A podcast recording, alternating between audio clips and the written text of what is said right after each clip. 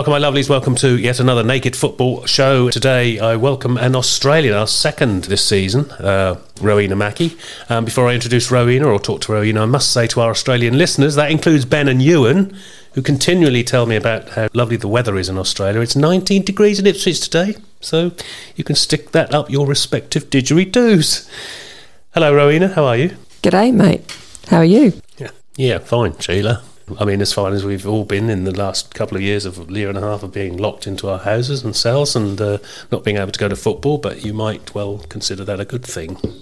What are your thoughts? What are your thoughts on? Uh, firstly, do you want to mention the game Saturday, which was pretty non-eventful, a boring nil-nil draw against Wigan, and then your thoughts in general on how the season's gone so far? Well, my thoughts about Saturday's game is I can't remember it. Um, I no, think I started started dreaming about whether I could have a summer holiday or not. Um, so, is that reflective of the entire season? It's hard to say, isn't it? It's, it's really difficult. I think it's it's a tough time to be playing football. Um, I think we've got to remember in all of this about the pandemic, we've got teams and our team who haven't had a, a crowd supporting them for well over 12 months now. And that can't be easy to, to sort of play with any sense of, you know, pizzazz and verve when you when you don't have a crowd there to really you know um, motivate you, encourage you, and, and make you play at your best.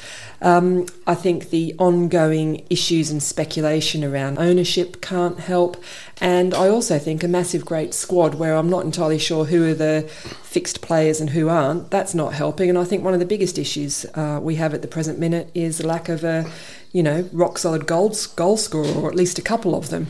Um, you know, if you look at the teams who are top of this league, they've got individual players who are banging in 25, 22, 17 goals already, and our top three goal scorers have only managed 16 goals between them. So, yeah, yeah. you know, I do think that's quite a quite a serious issue that uh, needs to be resolved.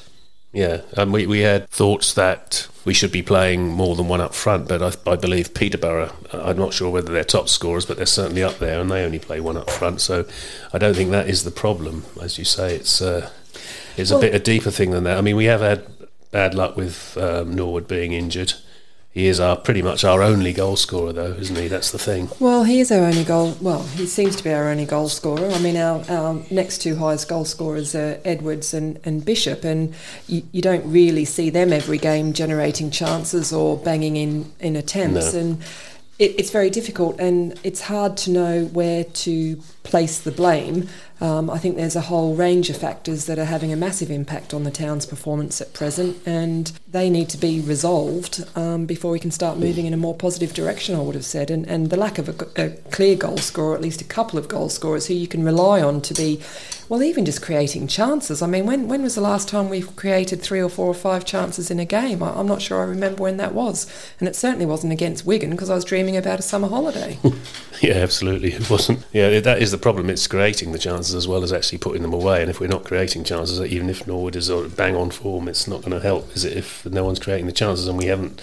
Well, we are one of the lowest scorers in the division, which is who, pretty who, worrying. Who are you going to name as being consistently busy up front. Who, yeah. Who's up well, there really busy? You might put Alan Judge up there. I mean, to be fair, he's had a pretty decent season, I would have said, on the whole. You know, he's busy, but but where are where are the chances coming from? Who's really working hard to make some, something happen up there? Um, it's it's very encouraging to see the nonsense of the backwards play that's gone out of our game now with um, Lambert moving on. So I'm really pleased to see that there is more well, it appears to be more forward balls. You know, there's a little bit more intensity from the players, but certainly not all the time. And it's not, the, it's patchy, isn't it? And and it's very patchy, and there's no rhyme nor reason to it sometimes.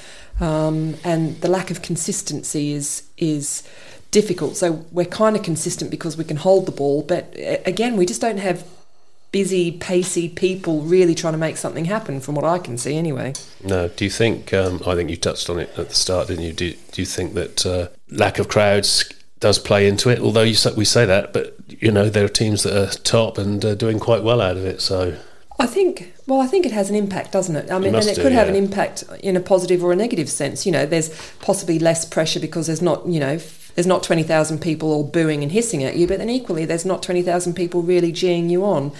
And I, you, you can't tell me that professional sport and professional sports people don't suffer from not having that crowd around them. The pressures will change on their performance, I accept that, but you know, every, any, anyone who's played any kind of sport, you know, I know even just when, not that my parents came that much, but if my parents turned up to watch a game or my grandparents turned up to watch a game or something I was playing, I, I intrinsically played harder or wanted to play better, or you know, you just mm. got this little boost of motivation. Now, I'm nowhere near a professional footballer at all, but you, you, you, know, the whole psychology behind it, of course, that's going to have an impact to not have the North stand there geeing you up or you, you know making you perform better because you don't want to make a mistake. You know, it's it's it's really difficult. And I don't think we can underestimate the impact of the pandemic more widely on something like the professional sport. We're going to be talking about this, I'm sure, but thoughts on the takeover? Do, I mean, I asked Phil, we had Phil last week. Now, if anyone knows, Phil is one of the people who would know, and I ended the show by just saying, Your gut instinct takeover, is it going to happen or not? And he said, No, that's his gut instinct. But then, of course, now seems to have resurrected itself again. Do you think this is playing on people's minds as well? And also, there's a lot of players out of contract. Do you think all of this is messing with them as well? Absolutely. I think that you know, takeovers and and um, well, takeovers are a staple of modern day football, aren't they? And they can be a real lottery now. Um, and you know, you could see it as the opportunity for a fresh start and a squad overhaul and injecting a different kind of leadership and a different kind of um, level of commitment to the fans. So that could be really positive. But then equally, it could also, you know, be really detrimental to players' performance. All this constant lack of clarity and, and lack of direction and lack of certainty about what's happening for their futures. Now, you know, I'm sure many of us would think, well, you know, they're professional footballers, they get paid to play well, and that's what they should do. But, you know, they're human beings as well. So all those pressures on them and, and lack of clarity, let's face it, lack of clarity and lack of certainty are two big disincentives for anyone in their life. So, you know, even for professional footballers to not know where they stand or not know what the next direction is or to feel really frustrated about a style of play but feeling that they can't do anything about it, you know, that's got to have an impact on their performance. And I'm not trying to make excuses for them, I'm just trying to understand the context that our players have been in you know, for the last 12 months with the pandemic, but the last 18 to 24 months with, with you know, poor performance that just doesn't seem to be able to move in a positive direction. And the question has to be asked: Is that is that the owner or the manager? Mm. You know, where where do you lay the finger of blame, or is you know, do we need a perfect synergy between owner and management that creates the best in our players? And and Chambo, what do we do about Chambo, who's led the club so so very well, I, I, would say, you know, through some really difficult times. What do you do with him now coming out of contract in June? You know, I think that's a really really difficult question because actually, who's going to step up and hold that team together through the really difficult times that it strikes me Chambo has held a team together? Yeah, I think we might have questions on that. I'll go talking of questions. I'll go on to tweets and emails. These are as usual as they came in. So if I don't get yours, big big apologies. Um, first one is uh, well, this is was going to say this is very much a left field question, but I would argue it's probably a far right question. From Shaky, hello Shaky, I have a question. A Newcastle podcaster is currently getting buckets because he's interviewed Tommy Robinson. Which Ipswich podcast is most likely to interview Tommy Robinson? I'm not going to drop any podcast in it and uh, force them to. Bravo if they do, though. Who's does he support Newcastle or is he? Does, he lives in Luton, doesn't he, or he used to? But uh, no, I'm staying well away from that. I get enough grief for criticising the government. Thanks, Shaky. Uh, Lee, that's Ginger Eagle on uh, Twitter, Ginger Eagle 73. So the rumour mill will tell us that there's been another land search by the Americans, as it seems the deal only appears to be on when it's when we're S. H I T. Would we be happy playing this way for the remainder of the season if it meant a deal was done and Marcus Evans buggered off? Great show, thanks, mate. Thoughts there, Rowena? That's a really interesting question, isn't it? I don't think we should ever not play to the very best of our ability. So I would say, as long as we're doing the best we can, game in, game out, then that's what we have to do. Um, I do take the point, though, that perhaps bringing in a new owner is going to have, as I touched on earlier, you know, going to give those opportunities for a fresh start and, and possibly, you know, a squad overhaul, for example, um, to repair any sort of, well, to repair what's probably a damaged relationship with, with many fans. You know, that would be a great opportunity. So personally, I was really excited when there was talk of a deal. Um, the Americans do sport really, really well, whatever way you look at it. On the whole, they do it really well. Um, and I understand that, is it Brett Johnson, his name? You know, he's got a good good track record of um, how he owns sporting franchises and how he engages with fans. So yes, I mean, hopefully something will happen, but I wouldn't like to just play I don't know, crap, and then rubbish football just to hope that see that the happens. season out. Yeah, But what if we do that and there is no takeover? yeah, I know. You know, it's fraught with difficulty, isn't it? And, and my Yeah. bottom line would always be every time you step out on that pitch, you step out A to play your best and B to win. Why, why would we do anything less? And Marcus Evans is a businessman, so if he's got an opportunity here to, you know, get some return on his investment or lack of investment, whichever way you choose to look at it, then surely he's going to make a business decision. Yeah, I, I think at the end of the day, we don't really know what's going on, do we? So we can only. Uh, Well, it's good for speculation, Speculate, isn't yeah. it? And you know, if you look at great great football takeovers, I suppose the biggest and best would be Chelsea in 2003 by Roman Abramovich and um, good old Sheikh Mansour or whatever his name is at Man City in 2008. Um, you know, but but they're on a completely different level, aren't they? But ever since those takeovers have happened and money's been pumped into players and managers and so on and so forth, I mean, between them they've won something like 27, 28 major trophies in the last sort of, you know, 15 to 20 years. So there's obviously benefits, but we're not talking money like that, are we? So it's, it's difficult. I mean, do I want to see Marcus Evans out? Well, it comes down to the question I asked earlier. Where do you, where do you, where do you put the blame, owner, manager, or in fact players? You know, but actually players are just pawns in a big chess game. So you, you know the decision needs to be taken around: is it the owner, the owners, or the managers, or is it the synergy between the two, or does the truth lie somewhere between the extremes of those, which is probably where the truth does lie. yeah, or lack of money, basically. Which Yeah, is, absolutely. yeah. Um, from Mullet, I love Andre Dozzell. That's, that's two of us, Mullet. I think we're the only two left now. Uh, with Easter bringing us two games, not one, do we think there's any difference to be made in winning both, or is Cook's remit simply next season now? Well, that's an interesting question. I would like to say I love Andre Dozzell as well, not as much as I love Chambo, but I do see from Dozzell's stats that he routinely makes the most passes. He's got the highest pass accuracy. I think he's a fantastic player. I wonder if he suffers from the fact that he's got no one as good as him around to understand how he plays and where he's going to put the ball because whenever I watch him, he's always putting the ball into space from what I can tell. Um, and that's what I was saying earlier about, you know, no one busy up the front there, sort of running onto those balls or finding those opportunities. But anyway, what was the question again? Sorry, Mother. It, that's the trouble with Mullet's question. Everyone majors on the Dozzell thing and forgets the rest of it. With Easter bringing two games, not one, do we think there's any difference to be made in winning both, or is, is it is Cook's remit simply next season?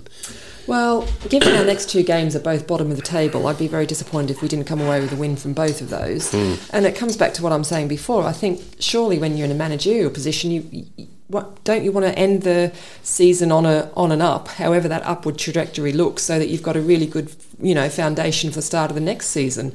So I would say I hope that he's he's going to really, you know, insist on the highest performance that our players can give and to keep moving in a forwards direction. Otherwise, hmm. I, I personally don't see the point.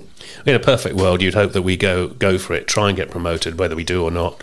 Well, play really well, points- and then then still get the takeover. That's We're only we'd two points off the playoff position. Yeah, yeah, yeah. You know, I know we're 11th or something like that, and Bet Sixth is on, I think, 57 points, and we're on 55. And I know there's some differences there with different clubs having games in hand or not having games in hand, but, you know, anything can happen in football, Yeah. can't it? And, you know, I, I personally think we just got to go for it because I don't see the point otherwise of bothering to turn up to play Yeah. or bothering to turn up to manage.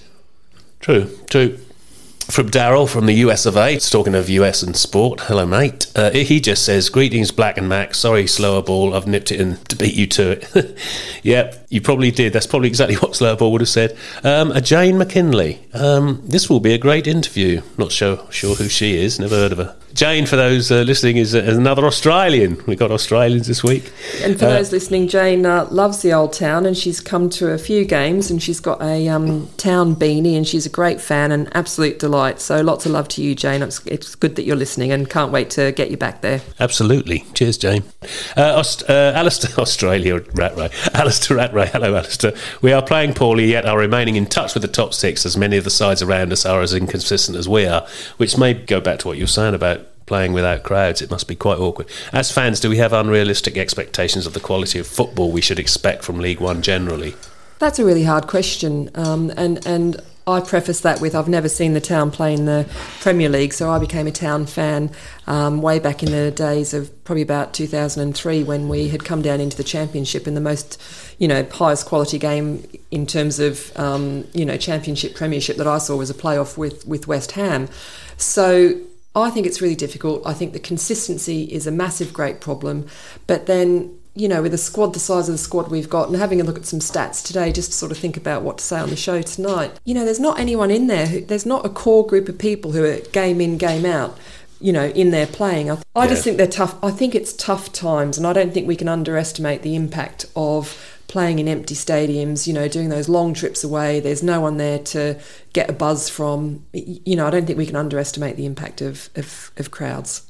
True. Uh, Andrew, uh, hello, Andrew. Uh, actually, there's two here for it's similar. So, in your time supporting Town, has there ever been a team this bad and this disconnected from the fans? Um, a, I would say no, it probably hasn't. And B, I'm not totally convinced it's disconnected from the fans. I think we're disconnected from the whole game because of the COVID thing and because of television and you know, I'm not sure the hands to the ears is a thing about the fans or the fact that there's no one there to hear anything. So I, I'm not sure there's a complete disconnect with the fans, but but anyway, another question um, from Andy Gray. So it's two Andrews basically. Will you be renewing your season tickets for next season? With what's currently on show, do you believe that sales would be significantly lower? Personally, if Chambers is offered a year extension, I'll refuse to buy any merchandise or I follow for next season. Briefly. Um, absolutely, I'll be buying a season ticket. Um, I love the football. I love the day out. Um, miss you, Fox. Miss you, Penny. Um, and looking forward to getting back to that. Do I want to see a better standard of play? Absolutely, of course I do. But also, I just want to get back to the excitement of everyone being there and, and just just the buzz and, and what goes with it with the football and the day out. So absolutely, I'll be I'll be um, renewing, um, and and I'm you know I, I, want to be optimistic. I don't want to be pessimistic. I want to believe that we can play better and we can move in a more positive direction. Because if you don't believe that, well, what's the point? Yeah, I agree. That's I've said this a million times on the show, and I know a lot of people think that way. That I, of course I'll renew simply because it's the day out. You meet your mates, have a few beers and a laugh and a moan usually often. But uh, I just love the whole thing, the atmosphere. Uh, you know, it's just something different and unique to football, I think. Uh, Julian, hello, Jules. Good evening, GB and Rowena. My question is to both of you as the football is so poor this season, shall we just talk about the takeover again? Is it on? Is it off? Is it on? What are your thoughts this week on the situation? It's like a soap saga. Love to all. Thanks, Jules. We've pretty much covered that, haven't we? Yeah, I think we probably have covered it. And I suppose you know, honestly, would I like to see a takeover after all my hedging of bets and trying to, you know, have an open mind about these things? I think so. I think it's probably probably time, um, but I don't think that we should play differently to secure that. Is probably where I'm at. Um, I think any opportunity to change the leadership and, and change the culture of a of a big organisation, and let's face it, Ipswich Town Football Club. You know, if you look at it in an organisational theory term, then you know you need a change in the leadership of some degree to create that new culture you want, don't you? So, absolutely, it'd be good if we could um, see something positive happen in in that light. But I don't think we should play poorly to secure that. Um, Alex Blagona, who simply says, "I've heard her." Hello, Alex. Hope you're well. Alex, uh, Alex teaches out there in uh, Gainsborough country, don't you, Alex? Hope you're well. Have to have you on one week, mate. Um, Roy Watson Davis. Name seems oddly familiar. Yes, Roy Watson Davis. Yeah, I know. He, I, well, I used to work with the Roy Watson Davis. So, yeah, that's yeah, probably absolutely. Hello, Roy. Hope you're well as well. Uh, Matt Thomas. Hello, fellow sufferers. Is your flabbergasted by an apparent lack of ambition in players? We have a massive, massive dead ball specialist need. I might be one. To, it might be one to two hours of extra training a day, but guarantee a spot in the side. Why isn't a younger player showing ambition to grasp this chance? You know, a dead ball specialist, absolutely. But then we need players who are going to be actually running at goal and getting hacked down in front of goal so that your dead ball specialist can come into play. And yeah. I don't see enough of that. Um, should a youngster be doing that? Well, absolutely, why not? But then the question needs to be asked about what are the priorities of the club? Is it the under under 18s, the under 23s? You know, are they are, because they're succeeding so well presently? Are they you know making sure that those teams are kept secure? You know, tough question. Yeah, and also I think they do practice dead ball kicks. It's easy in training, though, isn't it? Same with penalties. But uh, when it comes to doing it on the pitch, uh, on the main pitch. Good evening, G. This is from Lowestoft Ian. Hello, Lowestoft Ian. Good evening, GB and Rowena. Great show, and one of the very few reasons to smile about the season. Thanks, mate. Uh, and Lowestoft Beach is open again, of course. Keep up the great work. As for the players, get the buggers out, all of them. Thanks for that, Ian. Very to the point, if well, nothing that's else. That's one way to, to make a change, isn't it? Absolutely. Yeah. Uh, uh, Mrs. Nuts, hi GB and lovely Rowena. Hello, Mrs. Nuts. Hope you're well. it's Luke Matheson I feel sorry for, a young lad full of enthusiasm and hope when he arrived, and then we injure him. I wonder if he'll travel to Rochdale on Monday so he can at least share some Easter eggs with his old mates. Gosh, I can't really remember Luke Matheson. Was he the one with the long hair? Yeah. It's been so long since I've seen him. Yeah, he briefly came in the side. Um, the last time I saw Mrs. Nuts at an away game was indeed at Rochdale, wasn't it, Mrs. Nuts? Um, along with Slower Ball. Yeah. Wow, small world when we're allowed to travel. Yeah. Well, who wouldn't, even now, who wouldn't want another rainy, drizzly night in Rochdale? I'd have, I'd, I'd have that now. Absolutely, I'd have you go to that as well. Thank you. Thanks, Mrs. Nuts. John, uh, John W. Hello, GB and Rowena. Please tell me things have to get better. I think Cook seems a very credible and good man. Why aren't the players buying into his enthusiasm and showing more? Cheers, John. Gosh, John, I think we've probably covered elements of that. I, still think there's a lot to be said for a really difficult 18 months, possibly even two years for the players, and that's a hard funk to get out of, actually. So, I, mean, I'm optimistic, but mm. I don't think it's that easy for the players to bounce back so quickly, possibly. Yeah, good one. Yeah, I think um, it's it's hard to know if whether they probably are buying into his enthusiasm. I think it's he's got a lot to instill very, very, very, very quickly, hasn't he? Well, I think it's the tyranny of being a manager now. People just expect an automatic turnaround. Well, you can't change a whole team and a whole ethos in a club overnight. You can certainly have a big impact on it, but it's it's not. Mm. I think that's an un, not necessarily from John. I just think that's an un, unfair expectation that, that people often have of yeah, of I new managers and new ways. The dead cat bounce, or whatever they call it. Yeah, thanks for that, John. I think. Uh, it's a case of um, watch this space, isn't it? Izzy, Hi Graham, I was reading in the local paper about how well the town youth teams are doing. Both the under 23s and under 18s have recently won, and the under 18s haven't lost in 12 games. And I did wonder if this ill prepared them for a move to the senior team, as they aren't gaining the mental resilience to deal with losing. Could this be why so many young players like Andre Dozzell, who look brilliant when they debut for the senior team, then never quite live up to that initial promise? I think that's a really, really good question, Izzy, and a tough one because I think there's a whole psychology of sport and sports performance there that would need thinking about. I'm not convinced it's just about the resilience to losing. I think it's also about consistency of the players and the quality of the players around you. Thanks, Izzy. Slower ball. Good evening, Mr. Blackburn. Good evening, Miss Mackie. Love the show. Does the panel think that our season is now as dry as a dead dingo in the Gibson Desert? and do you think that Cook failed to do his homework prior to taking the job? He surely can't have expected to inherit such an ineffective, uninspiring, and ordinary group of players. Is it a case of the season is dead? Long live next season. God bless Tommy Oar. Australian. Hello, Slower. Um, good to hear from you. And uh, sorry we couldn't come up and see you uh, the other week when we were up in uh, Accrington like we did last year. Um, long story short, I think all managers would do their research, wouldn't they? And he'd be aware of what he was inheriting. And I expect that um, Paul Cook's going to have a, a, a, long game plan if he's you know allowed to have that, um, because his team's only ever going to be as, as, good as the players in it. So I, I fully expect he would have been aware of what he was stepping into. Um, Especially oh, as for Tommy Oar, yes, comes from a lovely part of Australia, the Gold Coast, uh, and I know he went back because he requested his contract to be cancelled. So that's an interesting, yeah. interesting feature about Tommy. Yeah, yeah. Got, there's got to be a joke about. I'm surprised you didn't come up with a joke about oars and boats and and Suez canals. Uh, slower. Thanks for that. Uh, finally, um, someone called Alice. Chambo has been getting a lot of stick recently. Is Rowena's love affair with him finally coming to an end? Oh, Alice, that's so harsh. I, I, I, no, Alice, my love affair with Chambo will never be over. I heart Chambo. I heart Chambo. Uh, right. Thank you for that, Rowena. Thank you, everyone, for listening. Uh, thanks for your emails. Thanks for your texts. From a 19 degree Ipswich. Till next week, take care. Bye.